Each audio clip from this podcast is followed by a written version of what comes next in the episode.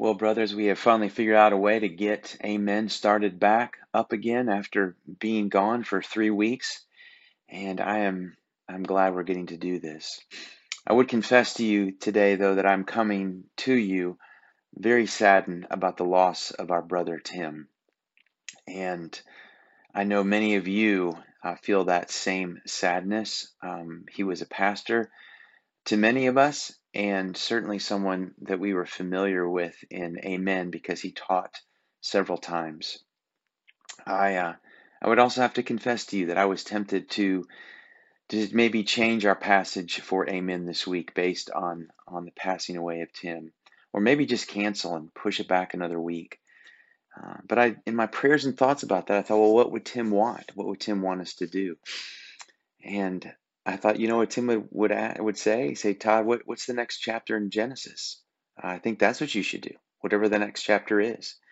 Now, just to be clear, uh, Tim's not looking down on us and wondering what we're going to do. No, Tim right now is far too preoccupied with joys and pleasures unimaginable as he is in the presence of his Savior. Uh, he also knows that we're going to be with him in the presence of our Savior in a little while. And so he's not concerned with us. So while we're waiting in this little while to eventually be with our Savior, let's drink deeply from God's Word. And let's do so by just taking the next chapter. We're studying verse by verse through Genesis. Let's keep doing that, brothers.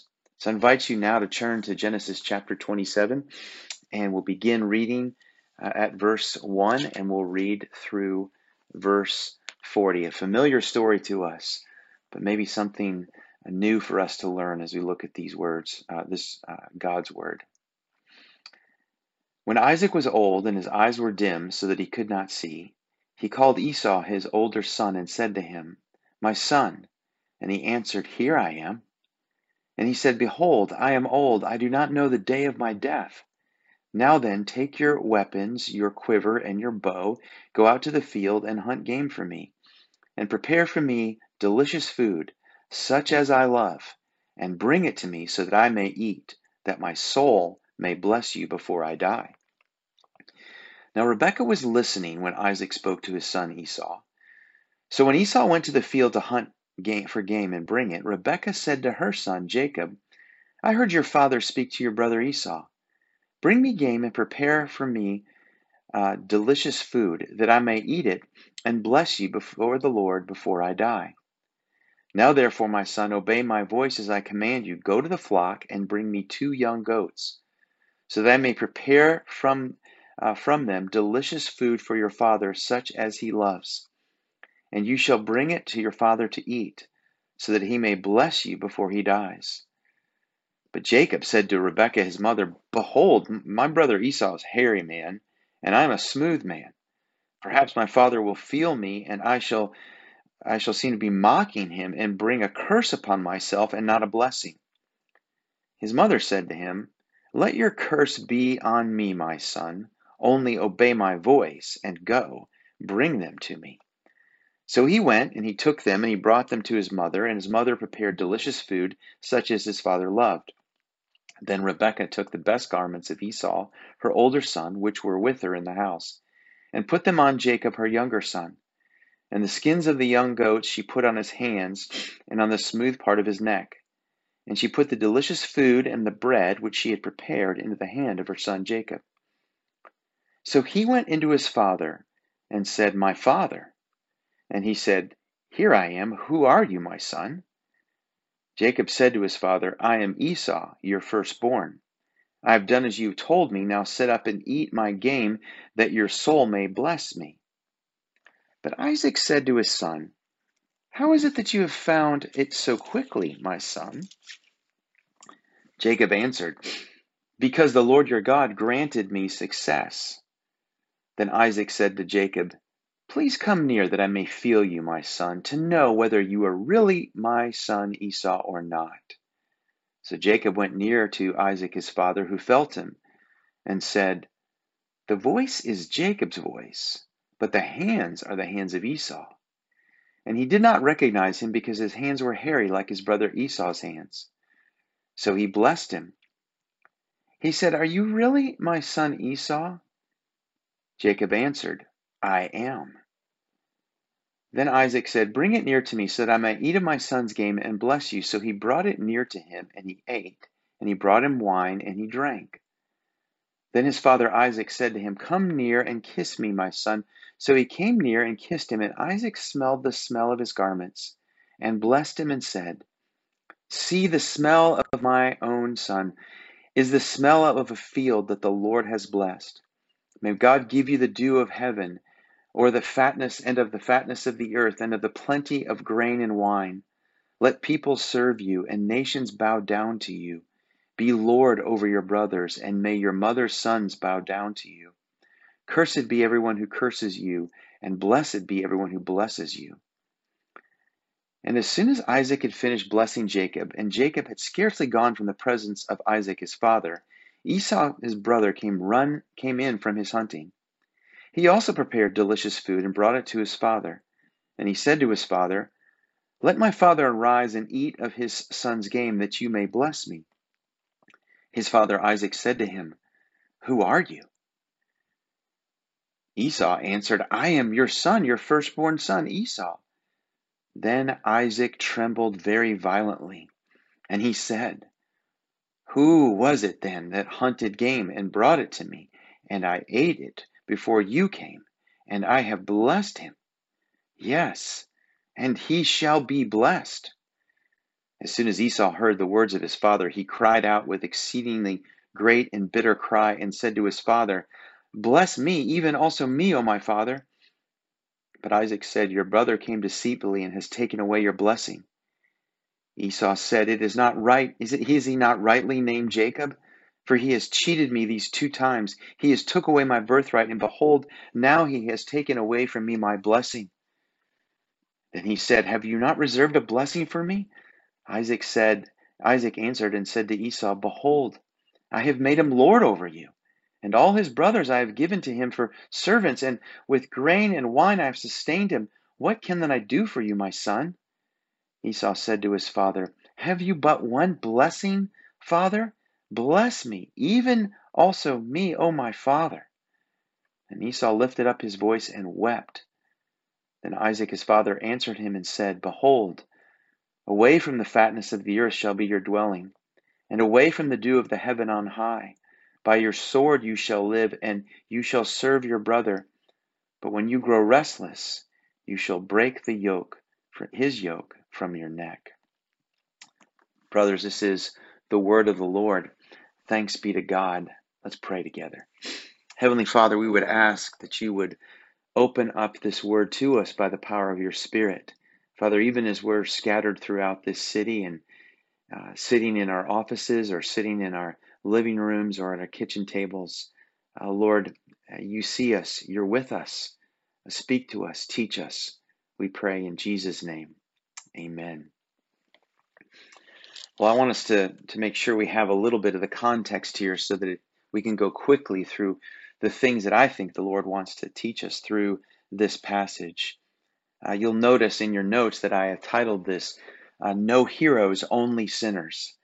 And that wasn't meant to discourage us, but rather to, to say, you know what, we, we, we're in a situation here in this passage where we're looking at something where no one seems to be doing the right thing. Uh, every single one of them seems to be a, a despicable character uh, in this story. And I think that reveals to us some things that are that are helpful. I think first of all, it uh, it reveals to us that the Bible is a book that is going to be honest, and it's a book that we can trust. And many people want to say, well, these are just stories. Um, these things didn't really happen we can't really trust the authenticity of the Old Testament or certain parts of the Bible or Genesis. Um, when you look at a story like this, I think it speaks to the authenticity of it because if you were trying to to tell a story uh, to to to kind of bolster the religion of Judaism or Christianity, if you were if you were faking it to try to make someone believe, you wouldn't put in a story like this where all four all four characters, two of them patriarchs, Isaac and Jacob, are such despicable characters. Instead, wouldn't you make them look like heroes? But they aren't heroes, they're just sinners. I also think it points out for us uh, our need, our personal need, to be honest and to repent. Um, we're going to see ourselves in this text. It's going to expose to us again our need of a Savior. And it's even going to expose to us or show us again the provision of that Savior. So you'll see in your notes there, there are four things that really describe the four characters that are here um, Isaac, Rebekah, Jacob, and Esau. Uh, let's start. Let's start with Isaac.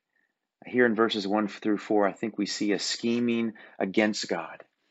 I, I know, I know Isaac might want to say, "Well, no, I was trying to scheme around God," but if you have to be honest about it, if you're going to be honest about it, you'd have to say he, he really kind of schemed against God. Uh, certainly, all four characters, Isaac, Rebekah, Jacob, and Esau, knew of God's word spoken in Genesis 25 regarding Jacob and Esau before they were born. Remember that? We studied that several weeks ago. That the young, the older would serve the younger that God in his plan, his redemptive plan was going to to change the way the blessing came down. And it wasn't going to be through Esau, it was going to be through Jacob. And God had already said that. It seems that Rebekah had latched on to that and she loved Jacob. But Isaac, he really liked his his hunter, his burly, his his athletic son, his firstborn son, and it seems that he was resisting that. It's also interesting to think that that probably all four of the characters in this story they, they knew of the promise to Abraham in Genesis 15 so that they knew that this blessing was more than just a matter of who was going to be the next leader of the family. But this was a blessing from God. This was a, a lineage that carried with it uh, significant blessings for generations and and to the whole to the whole earth as it says in Genesis 15 and you have to wonder too that possibly all four of them, that certainly Esau and Jacob, but Rebekah and Isaac too knew of that whole birthright incident that took place between Jacob and Esau. So it's in that context that you see Isaac uh, deciding, I got to make my own plan because I know what I want to happen. I want, I want Esau to be the one who is blessed. I want Esau to be the one who is promised. And so he makes a plan. And it seems that the plan he's making is really in the face of God, um, that he's doing it in the face of God's word. And he's trying to go around what God has said and try to create something else. Isaac isn't quite near death. He's actually going to live a little bit while longer. And that speaks to the fact, too, that maybe he was scheming here to get something done that he know, didn't know if he'd get done later. But it's clear that he's struggling physically, that he his eyesight's poor, his senses are poor in this story. He uses seems like all of his senses to try to figure out uh, who Jacob is, if he really is Esau. And you'll notice too that the blessing that he gives, he actually uses the Lord in his blessing, and he's trying to invoke the Lord's blessing on Esau. So his scheming really is to just go against what God had said. And brothers, we do that. We find ourselves doing that. And oftentimes we would probably want to say, well, I, am not going against God. We would say things like, well, I'm just, you know, we might not say it, but we think, oh, I was just trying to take a shortcut. You know, I was just trying to cut a little corners here. It wasn't really going in the face of God. It was just cutting a corner. Or I was just trying to sidestep. You know, um, that's what I did. I I, sh- I didn't stay on the path. I was just, and I should. I know I should have stayed on the path. Or we pretend we don't know. We pretend we hadn't really heard the word, or we don't remember, or we're not exactly sure what it means. And all of those things are ways in which we are tempted to scheme against God, just like Isaac. There's a danger in that. Um, there's significant dangers in that. And it's sin for us to scheme against God. Well, then you have Rebecca. Rebecca seems to be trying to help God along. Um, she knows God's word. She she knows, and and And yet she hears, probably, you know, because the tent walls are not blocking sound, she hears this plan that uh, that that Isaac shares with Esau. And she thinks to herself, listen, that's not what's supposed to happen. No, no, Esau's not supposed to be blessed. Jacob is. That's God's plan. That's what God intends to do. But this, what what Isaac's doing, that's going to thwart God's plan. You know what she does? She she doesn't trust that God can handle that, and she doesn't wait on God. She doesn't trust, and she doesn't wait on God to act. Instead, she begins to act, and so she develops this elaborate plan, this this this uh, this idea to get around or to help along God's will. She wants God's will. She's thinking probably I'm doing God's will, and she's probably thinking, well, you know, these ends justify the means. I mean, the blessing is supposed to go to Jacob, and so I'm just trying to do God's will. I'm just trying to, you know, Isaac's going against God's will. I'm just trying to help it along and I'm just trying to, you know, make sure the right thing is done. And she goes about it in a terrible way. And maybe she just thinks, but you know, uh, my my motives are right. You ever find yourself wanting to do that? You ever find yourself wanting to to help God along? I would confess to you, brothers, that, um, and I've told you this before, I, I find myself in that place sometimes. Um, I find myself in the place of, of not wanting to wait on the Lord. To want I want to make a plan. I want to. I've got some ideas of how this can be done, and uh, so I'm gonna I'm gonna you know be resourceful and try to. I mean, I want the right thing. My motives are right. Maybe my corners are being cut a little bit. Um, the Lord keeps reminding me though over and over again that I need to that I need to wait on Him.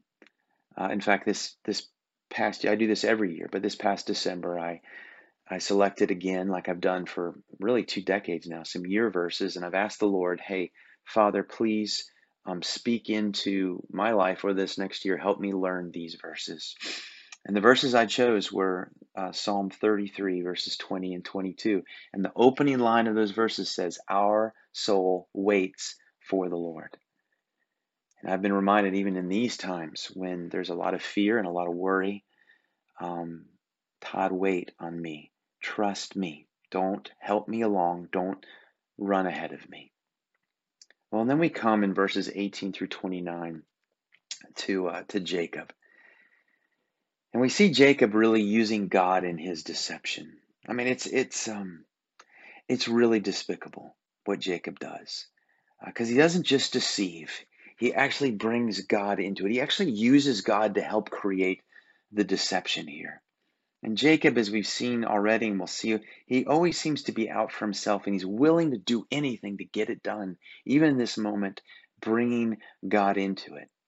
And some of you may have caught that, well, wait a second, Todd, isn't it kind of, don't you see in verses 11 and 13 through 13 that, that Jacob doesn't want to do this, but he's kind of forced to? He's a mama's boy and his mom's making him you know, he resists to doing this. Uh, maybe that's it. Uh, but it seems to me that this is more about Jacob thinking, I don't know if this is a good plan. If I get caught, I'm going to be in trouble. But once his mom tells him, no, if, if, I, if you get caught, it'll be on me. Instead of Jacob saying, no, no, don't do that, mom. Instead, he says, okay, and he goes ahead. In other words, he just needs someone else to be the scapegoat. He's all about himself.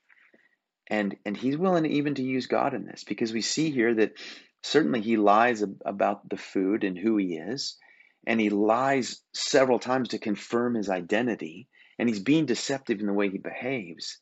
But notice what happens in verse 20. In verse 20, it says, But Isaac said to his son, How is it that you have found this game so quickly, my son? How'd you come? How'd you hunt so fast and fix it so quickly? And it says that Jacob answered this way Because the Lord your God granted me success. Wow. As a low moment, bringing God into your lie, making God uh, an accomplice, so to speak, of your lie. Somehow that's going to affirm uh, truth or, or, or bring it to be truth, even though he knows he is bold faced lying.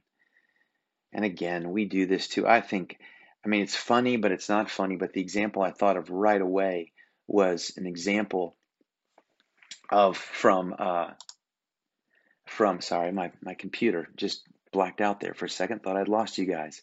Um, first example I thought of was just when I had some some buddies of mine when we were in college, and they're Christian guys, they're dating Christian girls, and they have to break up with this girl because they just don't like them, or because it's getting too physical.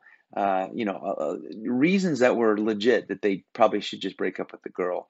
But in their cowardice, they said something like this to the girl Hey, I, I just, I don't think it's God's will that we be dating, and I just want to follow God's will. And that's just terrible.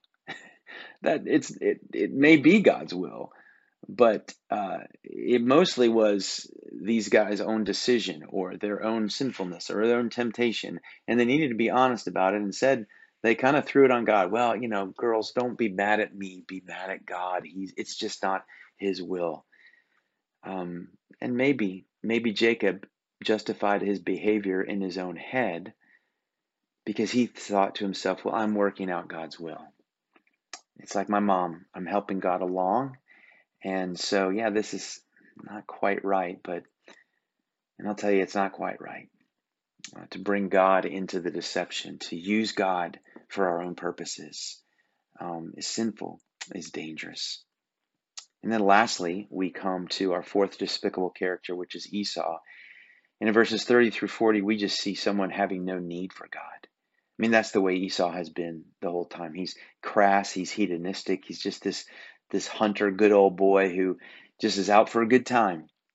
And we saw that uh, several weeks ago when we looked at Hebrews chapter 12, verses 15 to 17, when it speaks about Jake, uh, excuse me, Esau, and it says, uh, "Don't be like Esau. Don't be like this sexually immoral person." And you can see him; he's just again, he's just out for pleasure. And even at the end of chapter 26, you see him marrying these two Hittite women and, and, and bringing trouble into his family. And he doesn't care. He just wants what he wants. And he's going to laugh about it. He's going to be having a good time. And he's not thinking about God. In fact, in, in his response to his father, though he's upset, he never brings God into it. He never brings God into it. Not only that, he doesn't he doesn't even really repent.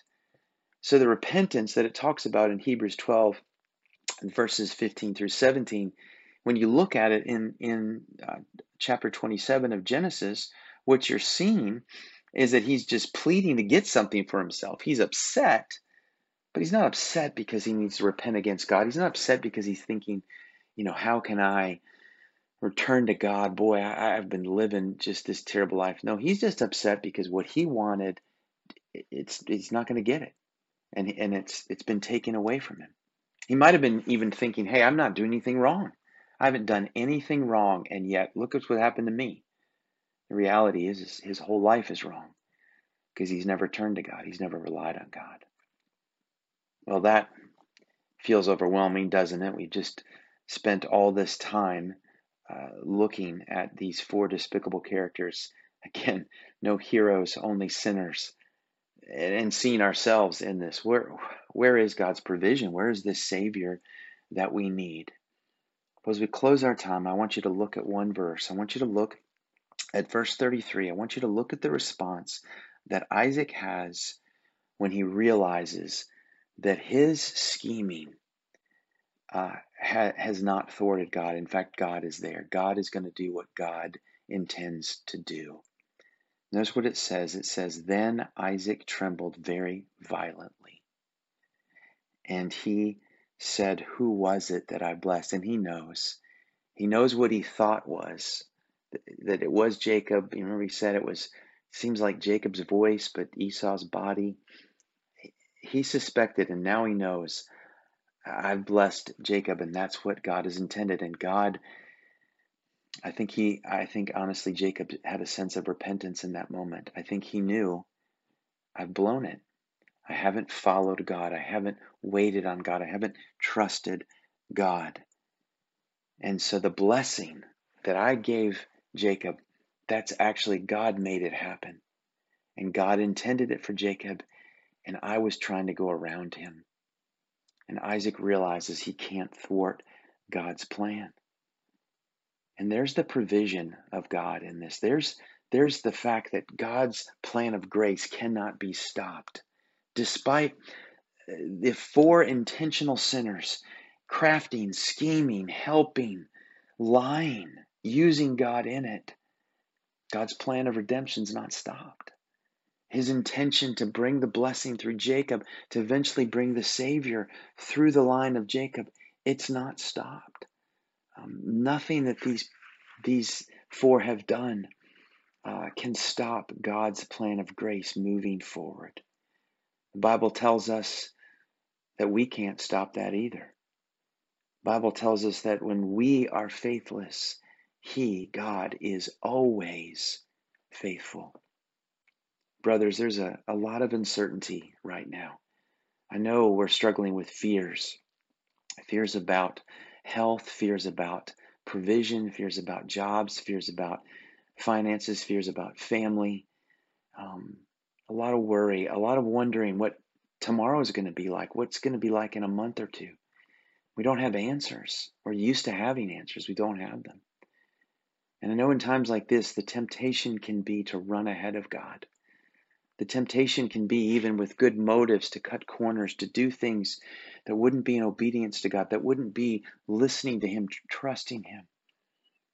But I encourage us to understand what Jake, uh, what Isaac understood in that moment. I want us to understand it ahead of time, to believe it. We need to trust God. We can trust God. In these times, we can trust Him. And we need to wait on Him. So, brothers, let's do that today. Let's trust and let's wait. Would you pray with me? Father, thank you for this time in your word. Thank you for teaching us again. Thank you for the legacy of our brother Tim and his deep love for your word. Father, may we carry on that legacy as long as we have breath in our lungs, regardless of our outward circumstances, regardless of what's happening in this world. Let us be men who are faithful to study your word, verse by verse, and just taking the next, chap- next chapter. And Father, may we do it. May we go out and live it. Maybe we, may we be those who trust you and wait upon you because we know that your plan of grace cannot be stopped. Lord, we make this prayer in Jesus' name. Amen. Good to be with you, brothers, and I will see you next week.